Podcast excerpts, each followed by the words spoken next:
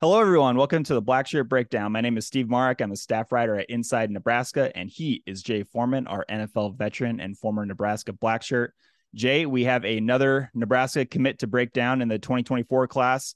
This one by the name of Willis McGahee the fourth. Obviously, an interesting name. A lot of people um, know the the Miami running back, um, but Nebraska gets Willis McGahee the fourth and a three star outside linebacker who spent his um, high school career at Miami Palmetto High School, but he will be playing his senior year at Miami uh, Columbus High School um, down in Florida. So, uh, Jay, uh, interesting name, but uh, this guy, this guy can play. I think um, he he is six uh, six listed at six foot one, uh, six foot two, around two hundred thirty pounds, and he is fast. He he might not right. have your prototypical length, um, size, or for somebody playing on the edge on the defensive line. But I think this guy's got some skills.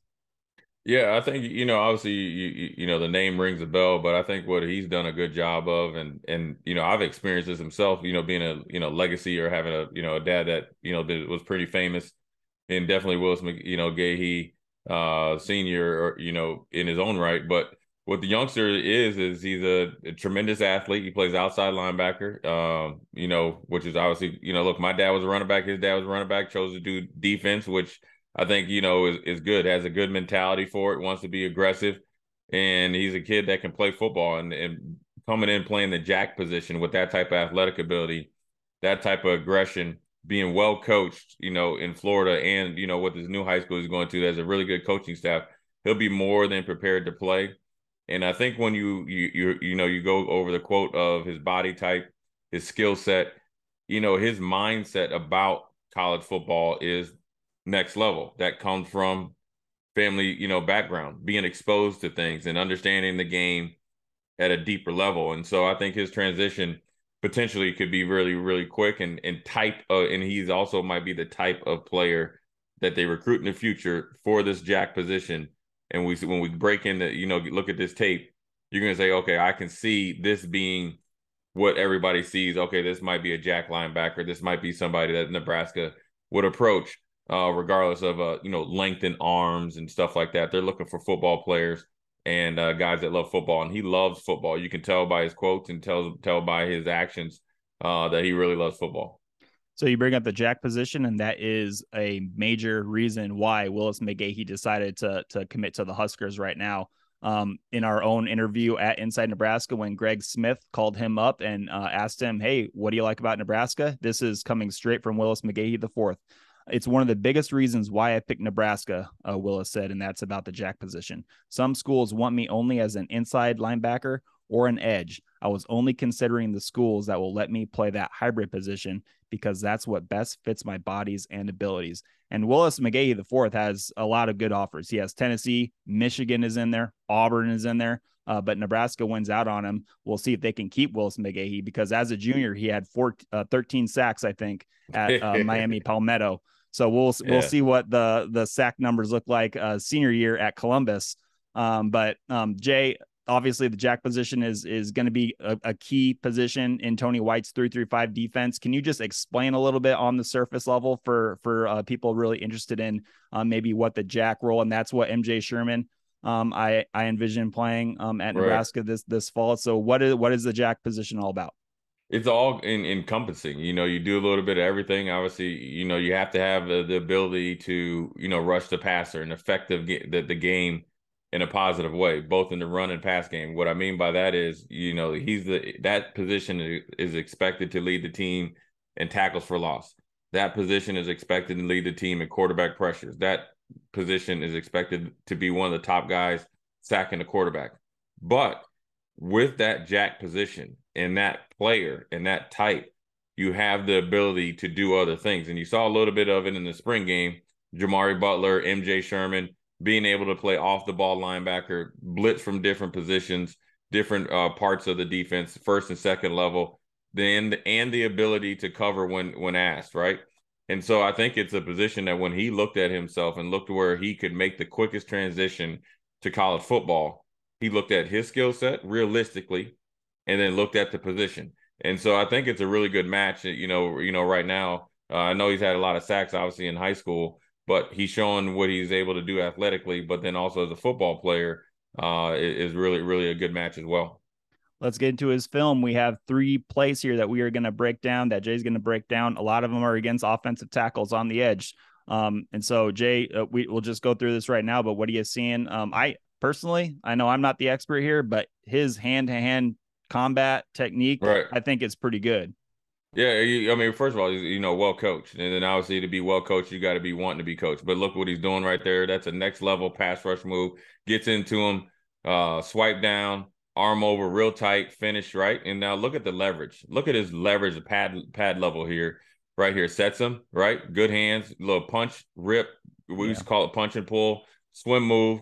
Get there. We call it pat on the butt as you're going past him Good leverage. Look at both of the guys high. Look where he finishes with the quarterback underneath the pads of the quarterback, right at shoulder pad level. So you're not worrying about a targeting. But what I like is, is when he's making his moves, the leverage doesn't change. So he's not a bob. We, we, you don't want to be a bobber if you're fish, fishing right high low. But look how when he's throwing right there, how he's really really ripping across and ripping over with a swim move, and you know really dipping his shoulder he, that means he has good waist and knee bend, ankle flexibility, and the finish at the quarterback. And then look, when you started the film, the first thing I was going to talk talk about, he's all he's getting off on the ball. Look at that. Everybody mm-hmm. else is sitting there, you know, at the line of scrimmage.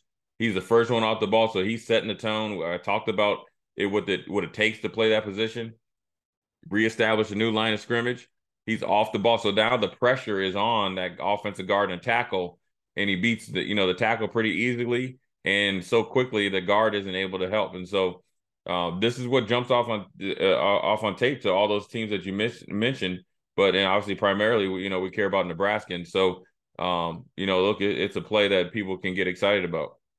And this one, um, you know, obviously he again he he uses that same you know he's grabbing the chest of the tackle and he's ripping through and this yeah. one he gets a strip sack in the end zone yeah, this is a punch pull technique right here. Pretty much a bull rush. Get see him right there, jack him up, pull him up real tight. Now you have to be a little bit tighter in your pass rush moves when, when you're, you know, obviously backed up towards their end zone, right? You don't want to really create any run lanes if there's a running quarterback. And this is obviously projecting when you're into the Big Ten. But what I really like, right, the punch pull and with the good leverage, eyes on the quarterback. So he's able to separate his hands, his feet, and where he wants to go, right? So th- this is this is something when I train kids or people are looking for pass rushers. This is what you look for, right? The ability to separate, eyes on the quarterback, so now he knows where to you know rush. Is it a deep rush? The depth of the quarterback is going to dictate that. But the what's really really important is the playmaking ability. Get there, not only get the sack, you get the strip, force fumble, and I think he might have recovered it for a touchdown. If not, it's a safety. Playmaking ability, big time players make plays especially when you need it. And that's what you really want out of an outside rusher. And then here is another one, right? Now he, we saw him rushing on the left. Now you're looking for versatility. Now what, that's what we talked about the jack position, mm-hmm. right? Now this might be his go-to move, but I like it. He's going against a taller left tackle, right? The left tackle was scared of the speed, gave him a little head fake, got underneath his pads, punched and pulled, and kind of came underneath a little bit. If you watch him, right, he kind of gave him a little bit of a shimmy head fake, got underneath him, punch, pull, able to finish. Now he went outside, but he could have went inside. But I like the leverage coming off of his pass rush move. So his you took you said hand to hand combat, but it's his hand placement and his hand, mm-hmm. it, it, you know, his, his his work when, when you're talking about um, playing the defensive line, outside linebacker position. You know, I what I really remember, I remember when Cam Jordan of the New Orleans Saints was coming out of college, and they talked about his hands when he was at the Senior Bowl and how it, a, it, allows him to rush the passer effectively in the first and secondary uh, rush. What I mean by that, your first move and your second move, your counter move, or the ability to continue to rush the passer in an effective way, even if you're not getting there cleanly. But him right there, he's getting there cleanly. He got there so cleanly that the uh, left tackle looked like he blew a tire right there yep. uh, and stopped playing. Again, when he arrives at the party, he's not just trying to sack the quarterback. He is going for strip sacks. He's going for strip sacks and fumbles, strip sacks and fumble recoveries. That's what you want. You want a playmaker at that position. Sacks is what you're going to do on the base level, right? Hitting the quarterback pressures, resetting the line of scrimmage, tackles for losses. Guys that create turnovers creates more opportunities for the offense. So as much as Tony White's excited, Satterfield and, and Coach Rhule should be excited as well because you have a guy that is trying to make plays, and also when he you know gets out there on special teams, that's portable as well. You run down on kickoff on a punt, and you're chasing down the returner. He's going for this tackle in in in, in forced fumble. So the playmaking ability, I think, is the biggest thing that for for uh, Willis McGahee is because uh, the athletic ability is there, the want to is there, the physicalness is there. I think his his his exposure to the big time football and how you know growing up around it, you watch it a different way. Mm-hmm. Him, his ability to dip and rip and really run the hoop. You know, you, you know that's what they call it, running the hoop, which is you're able to bend around and make the corner short.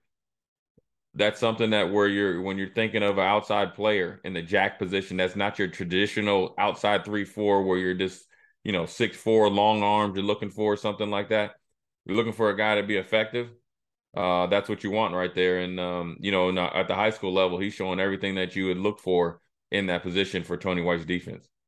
Yeah, absolutely. And another another reason that I think Nebraska was able to secure this uh, verbal commitment was because of the relationship building process with Matt Rhule and especially Rob Dvorak, who is going to be coaching the Jacks. Um, Willis was very high on Rob Dvorak.